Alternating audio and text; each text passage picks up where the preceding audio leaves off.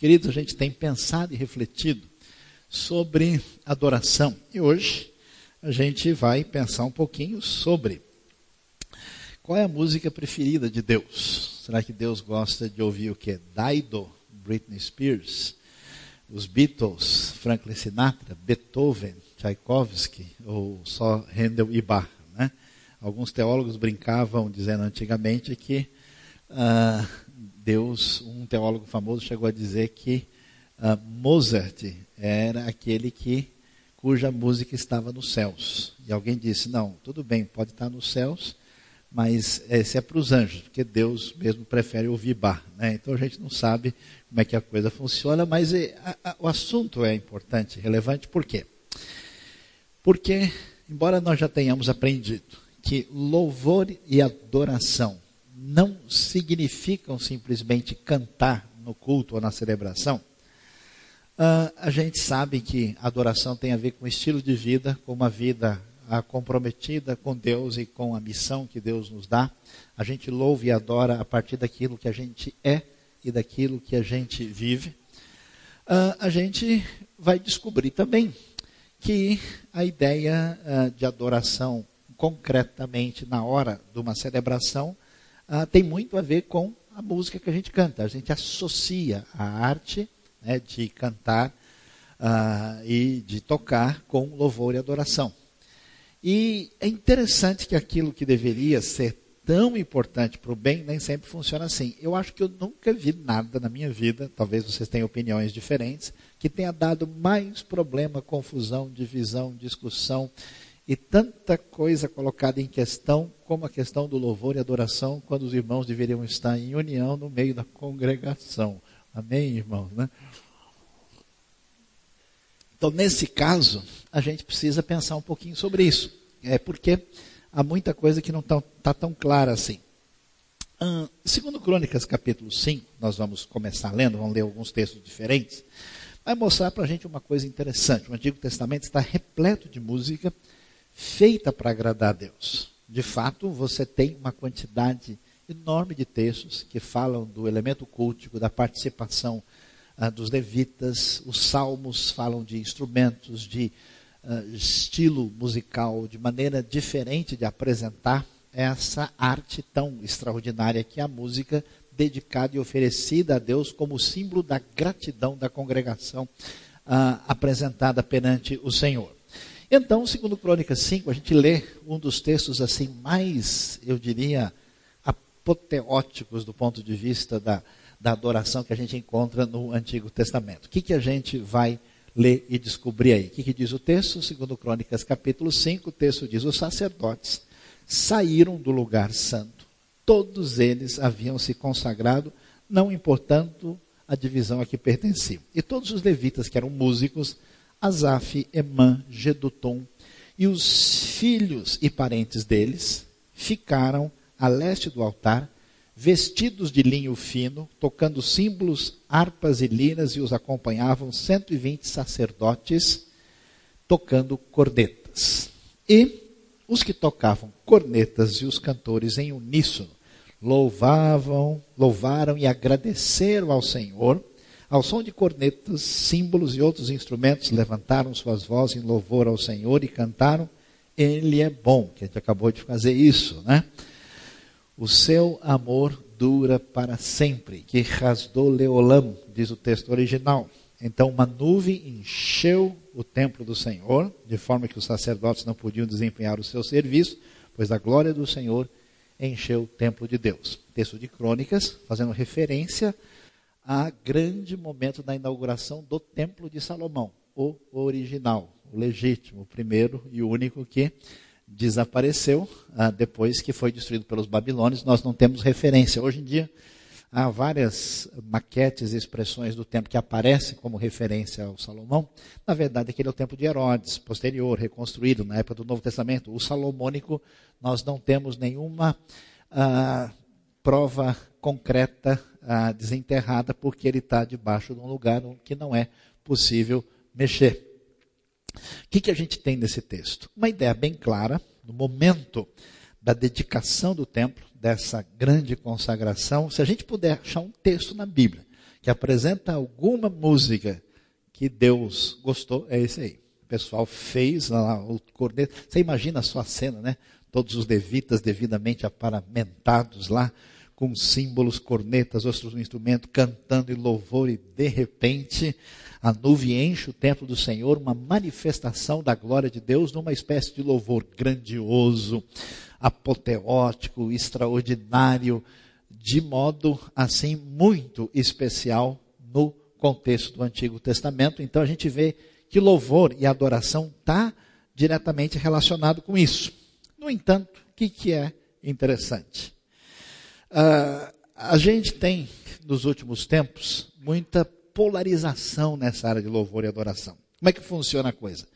O sujeito é muito moderninho, muito contemporâneo, então ele diz, olha, onde o Espírito do Senhor está, aí é liberdade. Então nós temos que cantar e tocar e deixar a coisa realmente arrebentar a boca do balão, porque é assim que Deus gosta. Na verdade, é assim que a pessoa gosta. O sujeito é meio tradicional, ele é um baptista, super tradicionalzão, ele acha que o cantor cristão é uma coisa muito moderna, recente, ele quer uma coisa mais antiga ainda, e aí ele quer uma coisa assim, no mínimo, estilo canto gregoriano, para não atrapalhar a meditação profunda.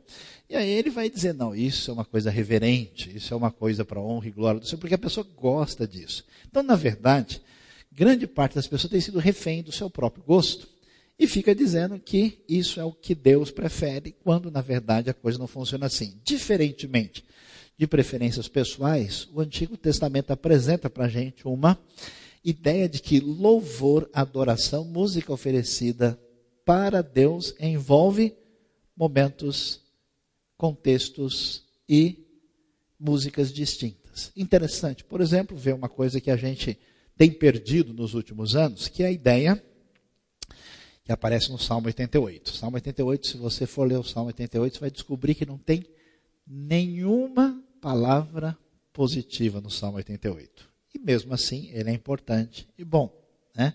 É igual comer, tomar suco de couve. Amém, irmãos? Né? Sem nenhum tipo de ajuda para a pessoa sarar de alguma coisa que ele está precisando. Couve com giló, recheado com baba de quiabo, sem dúvida, né? Ó Senhor, Deus que me salva, a ti clamo dia e noite. Que a minha oração chegue diante de ti, inclina os teus ouvidos ao meu clamor, tenho sofrido tanto que a minha vida está à beira da sepultura. Este salmo e muitos outros são salmos de lamento. Lamento que são colocados como músicas oferecidas a Deus no momento de louvor e adoração. Assim como existe um louvor, uma adoração grandiosa, uma música assim exponencial, extraordinária, que aparece, segundo Crônicas cinco, no Salmo aparece uma música marcada por lamento, por dor, por sofrimento, que fazia parte da adoração no Antigo Testamento também, e que certamente tem muito a nos dizer e a nos ensinar.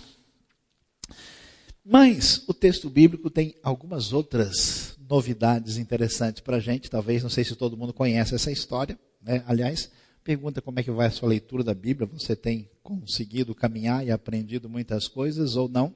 Veja essa história interessante que aparece em Segundo Samuel capítulo seis. Verso dezesseis diz, aconteceu que entrando a arca do Senhor na cidade de Davi, Mical, filha de Saul, observava de uma janela. E ao ver que o, o rei Davi dançando e comemorando perante o Senhor, ela o desprezou em seu coração. Mais uns versículos para frente, verso vinte, a Bíblia diz que voltando Davi para casa, para abençoar sua família, Mical, filha de Saul, saiu ao seu encontro e lhe disse, como o rei de Israel se destacou hoje, tirando o manto na frente das escravas de seus servos, como um homem vulgar. Mical despreza Davi, imagina, ele é um rei, né?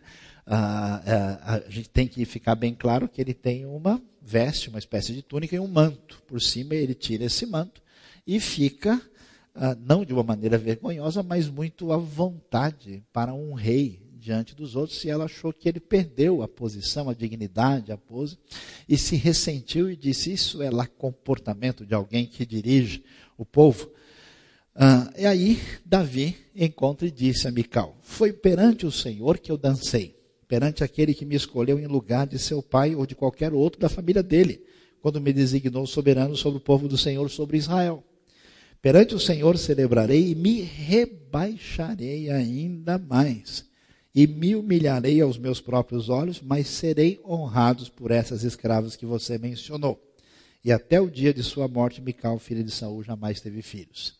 A ideia é bem clara, que Deus reprova a atitude de Mical.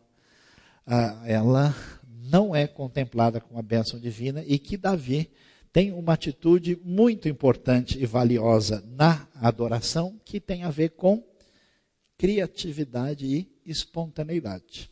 Isso é interessante porque a adoração envolve festa, comemoração, essa coisa grandiosa de adoração, de louvor a Deus. Envolve o choro da alma, o lamento profundo, a coisa que dói lá no fundo, que é apresentada diante de Deus. Isso é difícil porque a nossa sociedade ela é tão superficial e quer que todo mundo esteja sorrindo toda hora para dizer que você está bem com Deus, quer dizer que o seu machucado não pode doer. E... ao mesmo tempo, você tem um elemento importante que tem sido a discussão através dos anos, né? Como é que uma coisa é bem preparada, ela é fundamentada e, ao mesmo tempo, ela tem aquilo que é fundamental em qualquer experiência de fé autêntica, que é algo espontâneo e criativo. Quando Deus mexe com a vida da gente, a gente faz poesia, a gente cria, a gente faz coisa bonita. A gente faz, né, é a coisa que surge do coração. E por isso a gente vê Davi. E Davi, na hora que ele sentiu a felicidade, ele não quis nem saber se ele é rei, ele não quis nem saber do que está. O importante aqui é que Deus seja celebrado. Quando a gente chega no Novo Testamento, paralelo ao texto que a gente mencionou durante a semana de Efésios cinco dezenove, você tem o texto paralelo de Colossenses três dezesseis, que diz o quê? Habite ricamente em vocês a palavra de Cristo, ensinem-se e aconselhem-se uns aos outros com toda a sabedoria. E cantem salmos, hinos e cânticos espirituais com gratidão a Deus em seus corações. Quer dizer que a gente descobre que o Novo Testamento tem o quê? Mostra diversidade musical na adoração. Você tem salmos, você tem hinos, cânticos espirituais, provavelmente cânticos motivados pela ação do Espírito na vida das pessoas dentro da comunidade da fé. Isso mostra para a gente que nem o Antigo Testamento, nem o Novo Testamento pretende estabelecer amarras específicas sobre o tipo de música que Deus prefere. Por que que isso é tão sério e importante? Preste atenção. Há coisas essenciais, fundamentais, muito valiosas e importantes que a gente deixa em segundo plano, que a gente não dá a devida atenção. E às vezes a gente começa a discutir por coisas secundárias. Brigar, discutir, dividir, se desentender por causa disso é errado e é pecado. Quando na verdade o que é importante muitas vezes a gente não presta atenção. E nesse sentido a gente vai descobrir que Deus não tem preferência musical. A música escolhida para agradar a Deus, geralmente é feita para agradar as pessoas, e não uma música preferida. Mas diante dessa situação, quando a gente se reúne para tentar fazer algo em conjunto para agradar a Deus, quais são os parâmetros que a Bíblia apresenta para a gente? Como é que a gente deve se conduzir? Como é que a gente deve caminhar? Qual é a referência? Qual é o caminho? Que tipo de proposta a gente deve caminhar? Vamos começar... para entender bem essa situação, uh, entender um pouquinho sobre os problemas com aquilo que foi considerada a música preferida de Deus através dos tempos, que vai ser muito útil e importante para a gente, especialmente o pessoal envolvido diretamente com o ministério uh, de adoração. O que, que a gente tem a dizer? Primeiro, há um histórico complicado de conflito entre arte e fé. Por quê? Inicialmente, todos os seguidores de Jesus eram judeus, dentro do ambiente judaico, da cultura hebraica e assim por diante. À medida que esse evangelho atinge primeiro os samaritanos, depois atinge os gentios, o pessoal de cultura grega, de cultura romana e as outras culturas locais, esse pessoal começa a pensar como é que agora a gente vai viver a nossa vida. E eles pensam ah, como é que eles vão seguir a Jesus e como é que eles vão expressar sua fé. Qual é o problema? todo o mundo greco-romano, nas suas expressões culturais, tinha os elementos mesclados com o paganismo. Por exemplo, o teatro, que surge na Grécia Antiga, ele surge diretamente do culto ao deus Baco, o deus Dionísio, que era o deus do vinho e o deus do teatro. Isso, de tal forma, é tão impactante que até em determinados contextos na Idade Média, um ator não podia nem ser enterrado no cemitério, ele tinha que ser jogado num terreno baldio, porque ele era considerado indigno demais, esse sujeito muito bacana, né? Muito ligado a Baco, né? Esse aspecto dionisíaco presente. E todos os elementos, os jogos que os gregos faziam, eles foram assim rechaçados.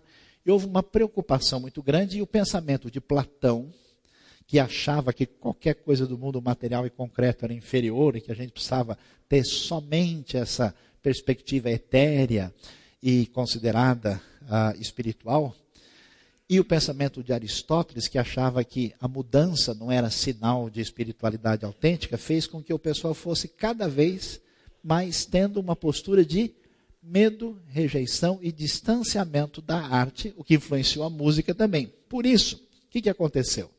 Essa ruptura, esse distanciamento, na verdade, permanece em grande parte da igreja até hoje. Houve uma discussão séria, por exemplo, né? Porque uma coisa é você fazer um desenho, fazer uma escultura como obra de arte. Outra coisa é você fazer isso como alguma coisa voltada para a adoração. A própria Bíblia, por exemplo, fala que a arca foi feita, sobre a tampa dela havia dois querubins. E os querubins estavam lá, mas não com finalidade de adoração. Moisés levantou a serpente no deserto. Havia elementos na própria história de Israel que mostravam que a uma arte esculpida não tinha finalidade de adoração. Então, com isso, com essas discussões, na história da Igreja Antiga houve uma briga muito grande sobre imagens, com a rejeição ah, da crítica do teatro, a ideia era não usar nenhum tipo de ícone, depois isso começou a retornar a toda uma história muito complexa, isso atingiu a época da Reforma também, e em determinado momento na Idade Média, o medo era que a música, assim como uma estátua ou um ícone, uma gravura, que poderia atrapalhar a adoração, a música funcionava do mesmo jeito como algo que iria atrapalhar a adoração verdadeira, e houve um processo de repressão da música. Os, alguns medievais, na época ah, chamada do canto gregoriano, a preocupação era fazer uma música totalmente transcendente, que usasse, né, as notas só, as notas, não as mínimas, né, as notas do meio, ah, aí ah, para serem cantadas sem o auxílio musical ah, de instrumento, para que a coisa fosse totalmente transcendente, divina, e não pudesse ter nenhum elemento de humano. Isso é interessante, permanece na igreja de hoje. Tem gente que fala assim, não, nós estamos aqui na igreja para cantar, para adorar o Senhor. Tipo, as pessoas não importam, o mundo aqui embaixo não existe. Há uma, uma polarização, e do outro lado você tem gente fazendo exatamente o oposto.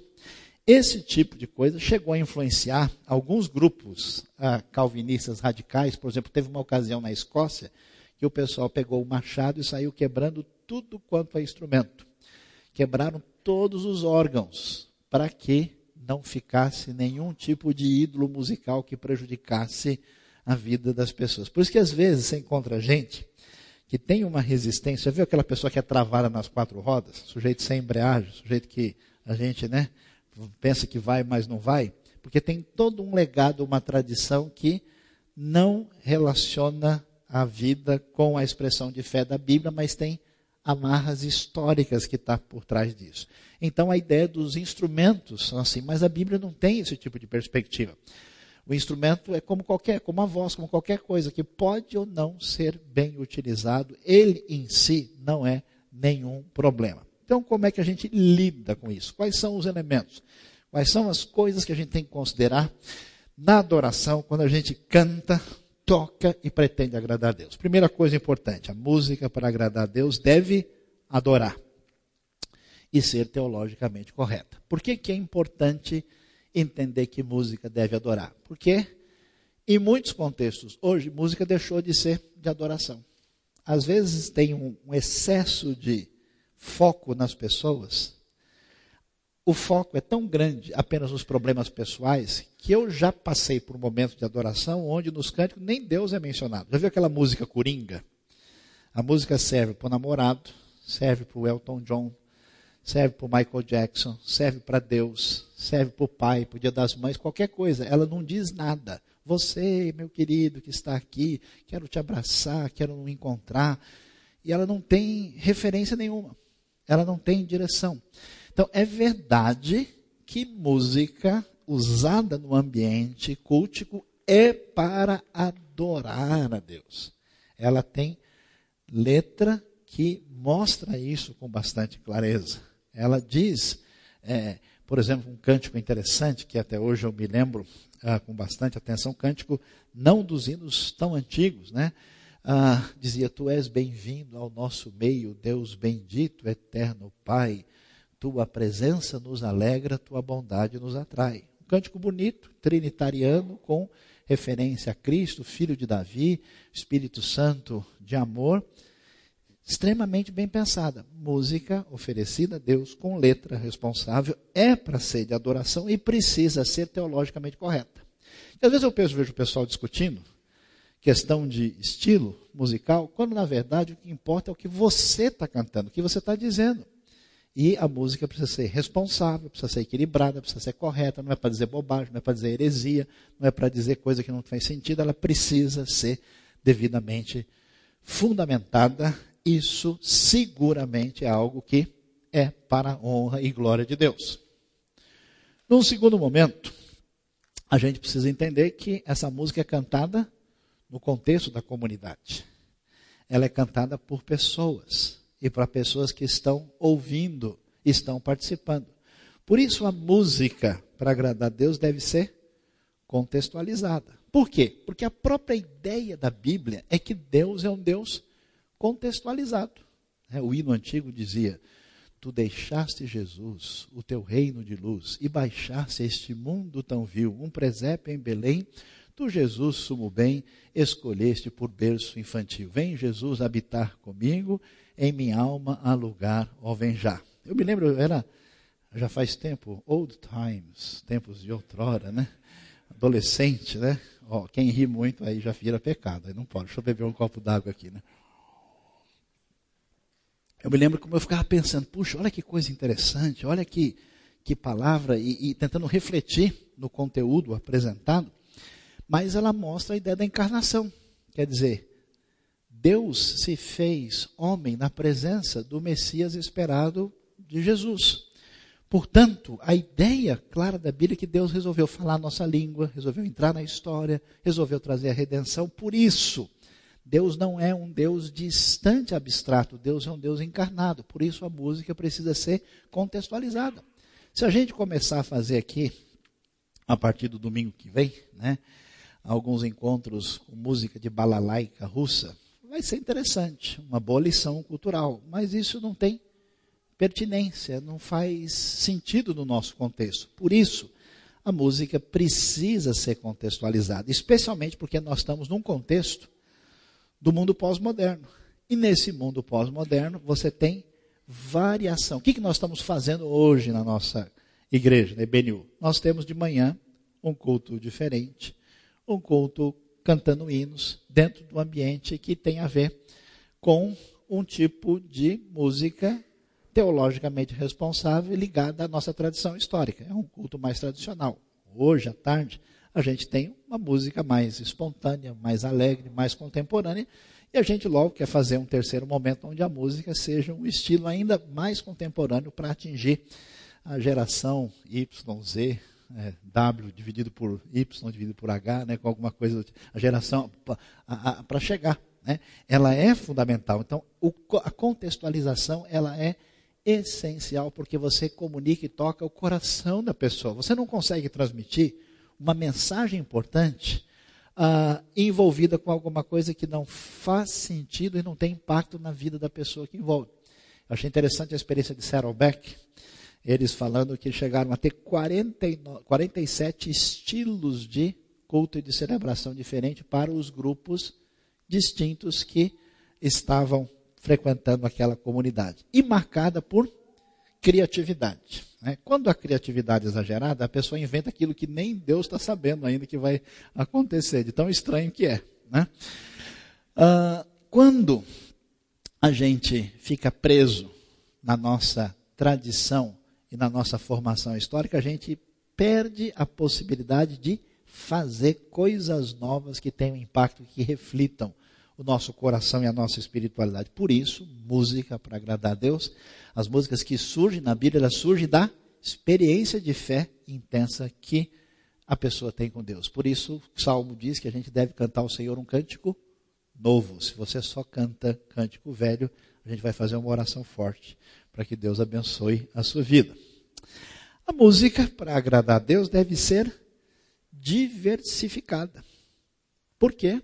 Porque nós temos grupos distintos. Qual é a música que agrada a Deus? Depende. Onde está se formando essa comunidade?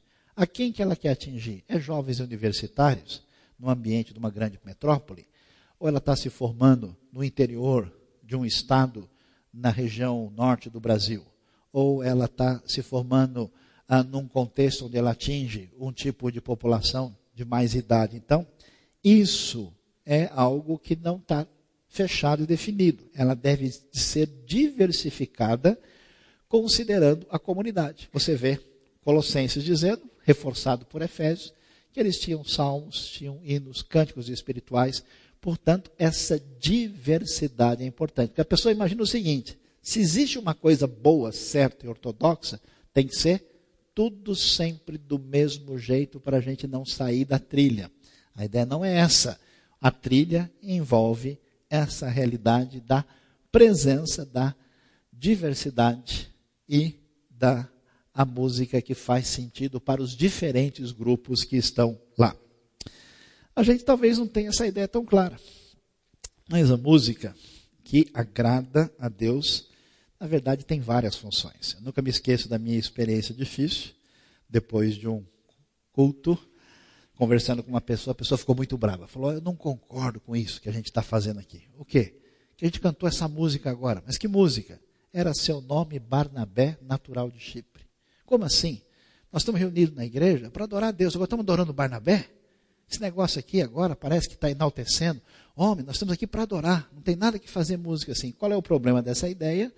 É que a pessoa não entende o que é adoração e qual é o propósito de tudo aquilo que envolve a questão da música. Nós temos de entender que a coisa não funciona desse jeito.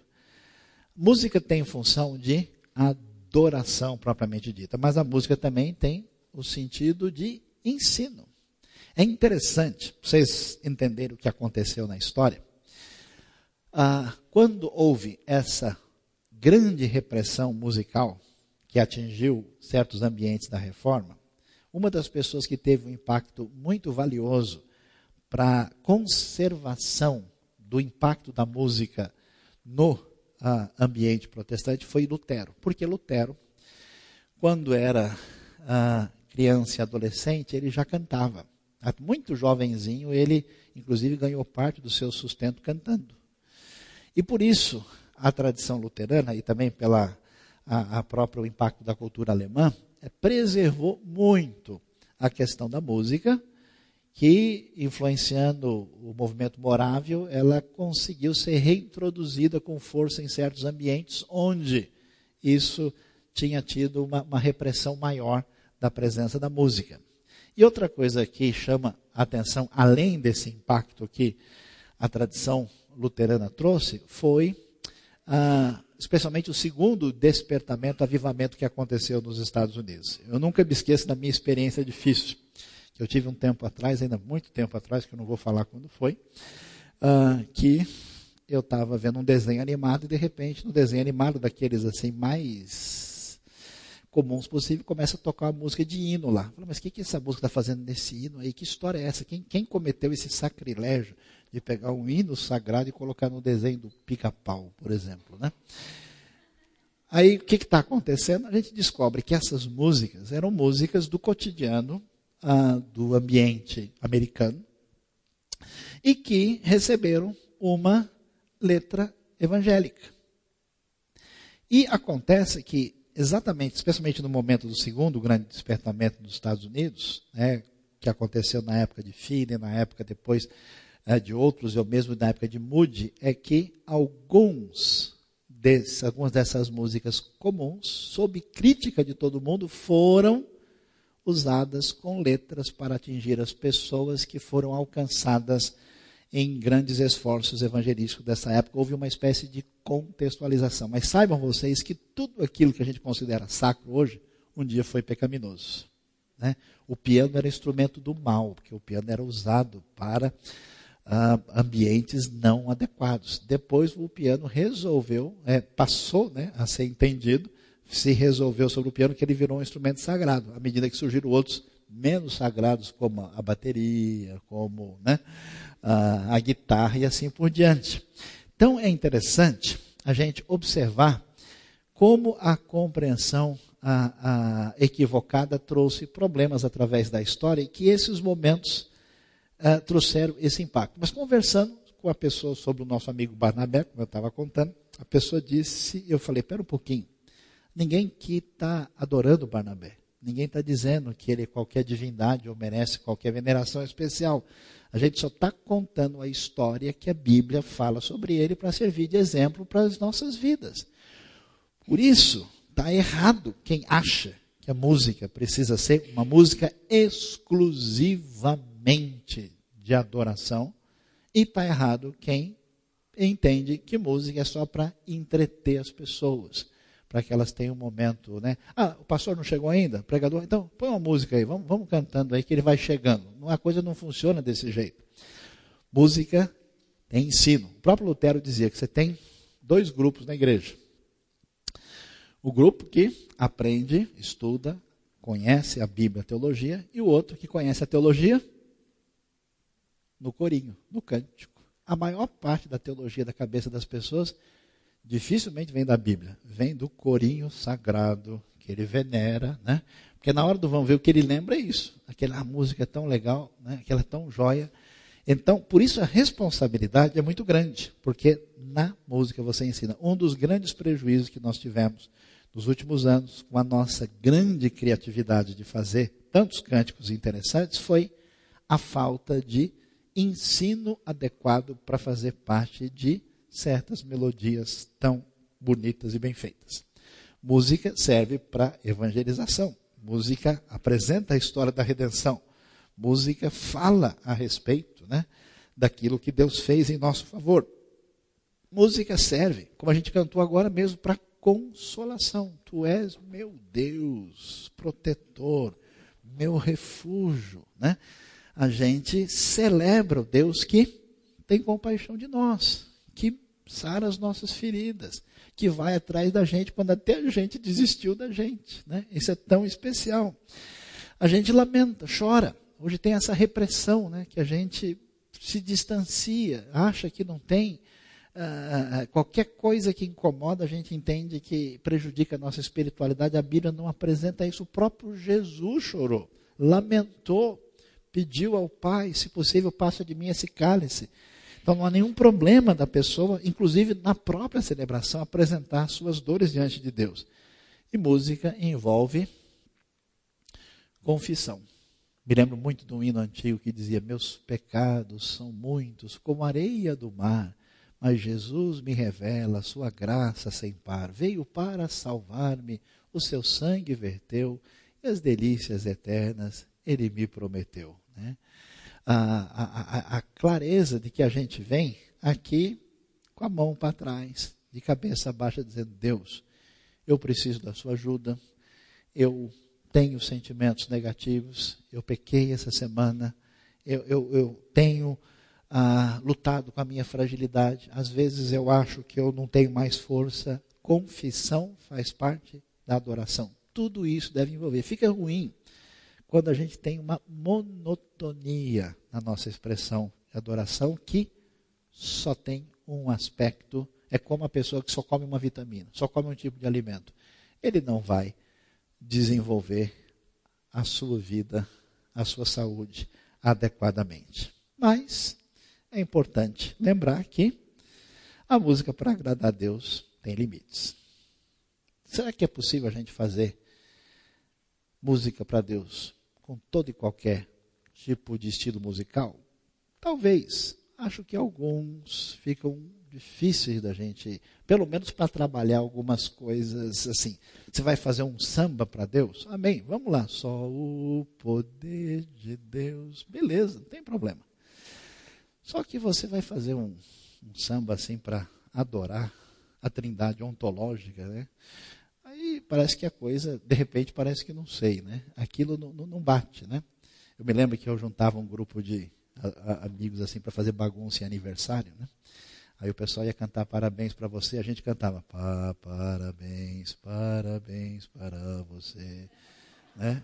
Era a marcha fúnebre. Todo mundo caía na risada. Lógico, porque aquilo não faz sentido. Ninguém canta parabéns desse jeito. Então, uma coisa é uma coisa, outra coisa é outra coisa, né? A pessoa precisa de bom senso. Não dá para a gente falar de uma coisa inefável, é, indizível, extraordinária, com algo que seja muito chão, que tenha a ver com algo muito próximo uh, da, da imanência plena. E assim como não funciona também, a gente está com um momento de festa, de alegria e tal, e a gente cantando alguma coisa, né, travada, assim, aquele negócio que a gente vai orando para que Deus tenha misericórdia, né, porque não funciona. Então, a música para agradar a Deus tem limites. Hoje a gente vê gente fazendo grandes encontros de louvor a Deus, onde o cantor vai e se joga, e o pessoal cata e pega ele lá e joga ele para cima de novo. Quer dizer, não sei se isso faz muito sentido, né? Um dia desse eu estava vendo um vídeo onde o sujeito, ele faz um monte de movimentos assim, que nem convém descrever entre os santos, e nessa brincadeira ele atira o sapato dele, vai para a galera, e o pessoal comemora e faz um auê danado. Quer dizer, aí você de fato percebeu que a coisa perdeu o tom, perdeu, né? Então é preciso ter bom senso, é preciso ter equilíbrio, é preciso evitar exagero, É, prefiro, é preciso evitar extremismo e especialmente fazer a coisa adequada. Já foi num casamento? Como é que funciona o casamento? Tudo se espera, nem sempre acontece. Deve ser planejado, né? A música de entrada da noiva, a música final. Então, se a gente põe um negócio, né, diferente, a música entra o noivo e a noiva e o urubu está com raiva do boi. Eu sei que ele tem razão, pode ser que o negócio não vai ficar legal, né? Por mais que seja criativo, uma criatividade incrível, não é o caso. Da mesma maneira, quando a gente for fazer alguma coisa nesse sentido, precisa ter equilíbrio. Meus queridos, o objetivo nosso é pedir que vocês adorem a Deus na sua vida, que vocês que têm dom e capacidade se envolvam com louvor e adoração, que vocês mantenham os dois lados, desenvolva seu talento, sua capacidade e desenvolva esse equilíbrio, esse bom senso que é tão importante e benéfico para a nossa igreja.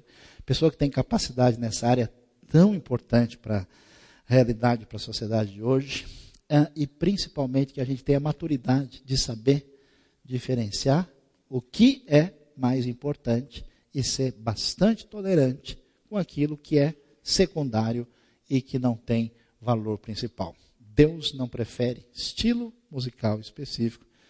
Deus prefere o louvor que seja de adoração de coração, que seja sincero, que expresse a dor e que mostre a nossa criatividade e que mostre a nossa espontaneidade. E que Deus abençoe a nossa vida e o nosso coração nessa noite. Vamos orar?